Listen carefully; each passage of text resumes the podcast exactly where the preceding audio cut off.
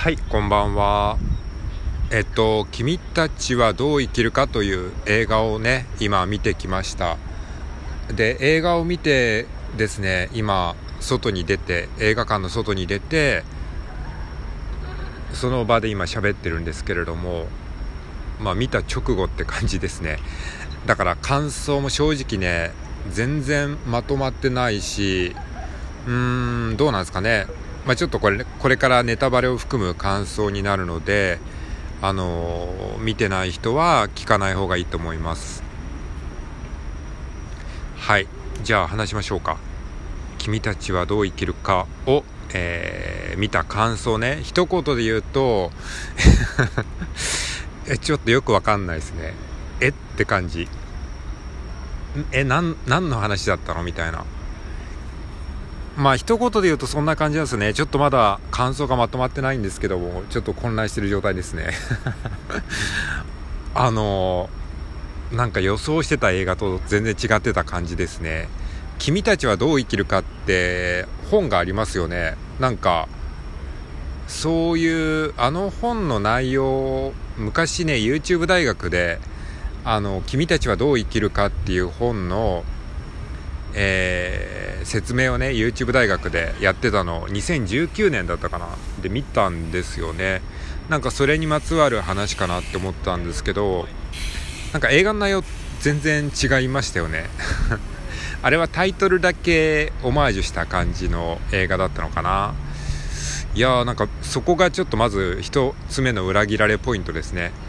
だからなんか事前情報が全くなかったった状態だったんでどういう映画かも全く知らなかったんですね。タイトルとあの鳥のイラストだけで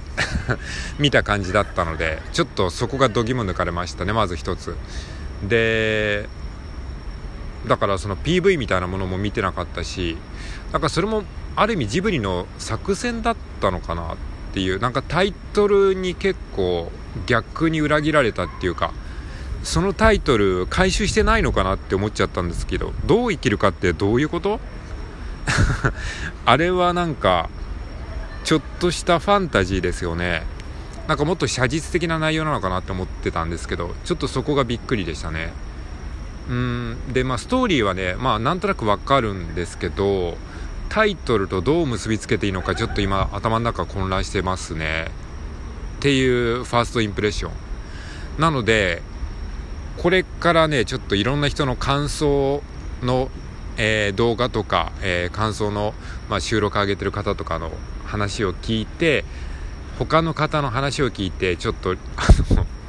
参考にして改めてまたあの考察自分なりの考察をしてみようかなって思ってるんですけども、まあ、今話してるのは事前情報全くなしで映画を見て映画を見た直後今僕話してます。だからまあ、まあ、正直混乱してるしあので他の人の感想も一切まだ見てないのであのもしかしたら自分がその深い意味に気づけてないだけかもしれないのでまた他の人の感想とかを聞いたら、えー、ちょっとまたね見方が変わるかもしれないですけどもでもそれはなんかある意味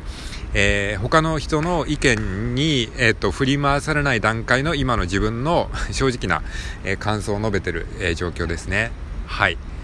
で、そうですね、まあ、ストーリーは、あれはね、要は、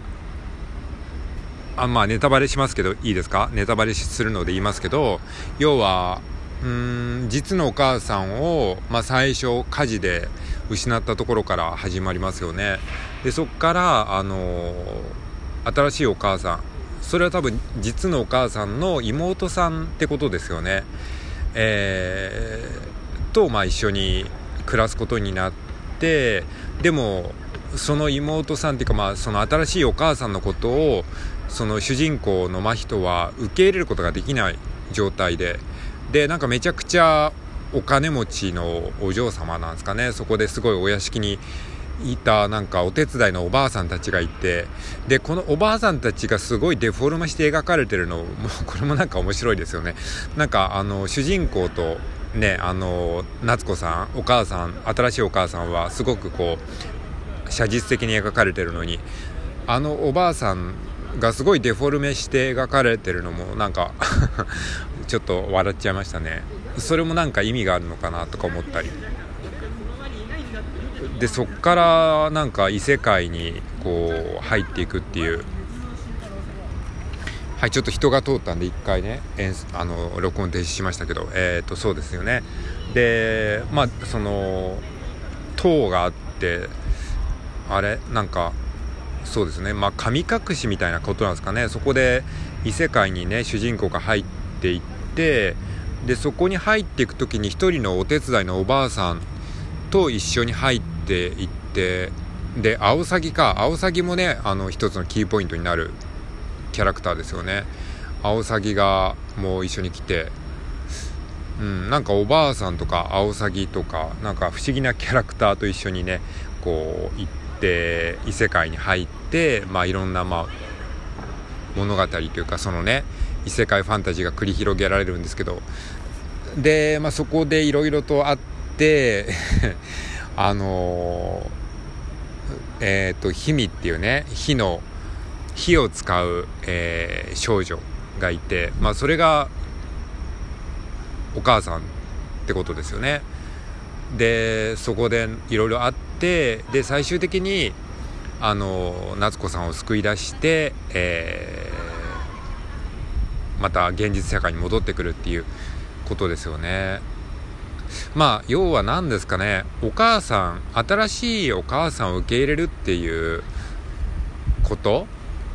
そそれをまあ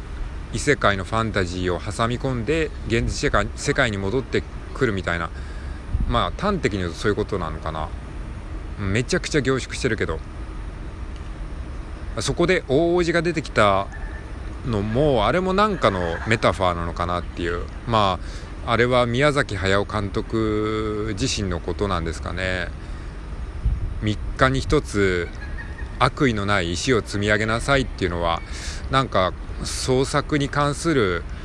アドバイスみたいな感じに僕は受け取ったんですけどね。3日に1つ悪意のない石っていうのはあれはなんか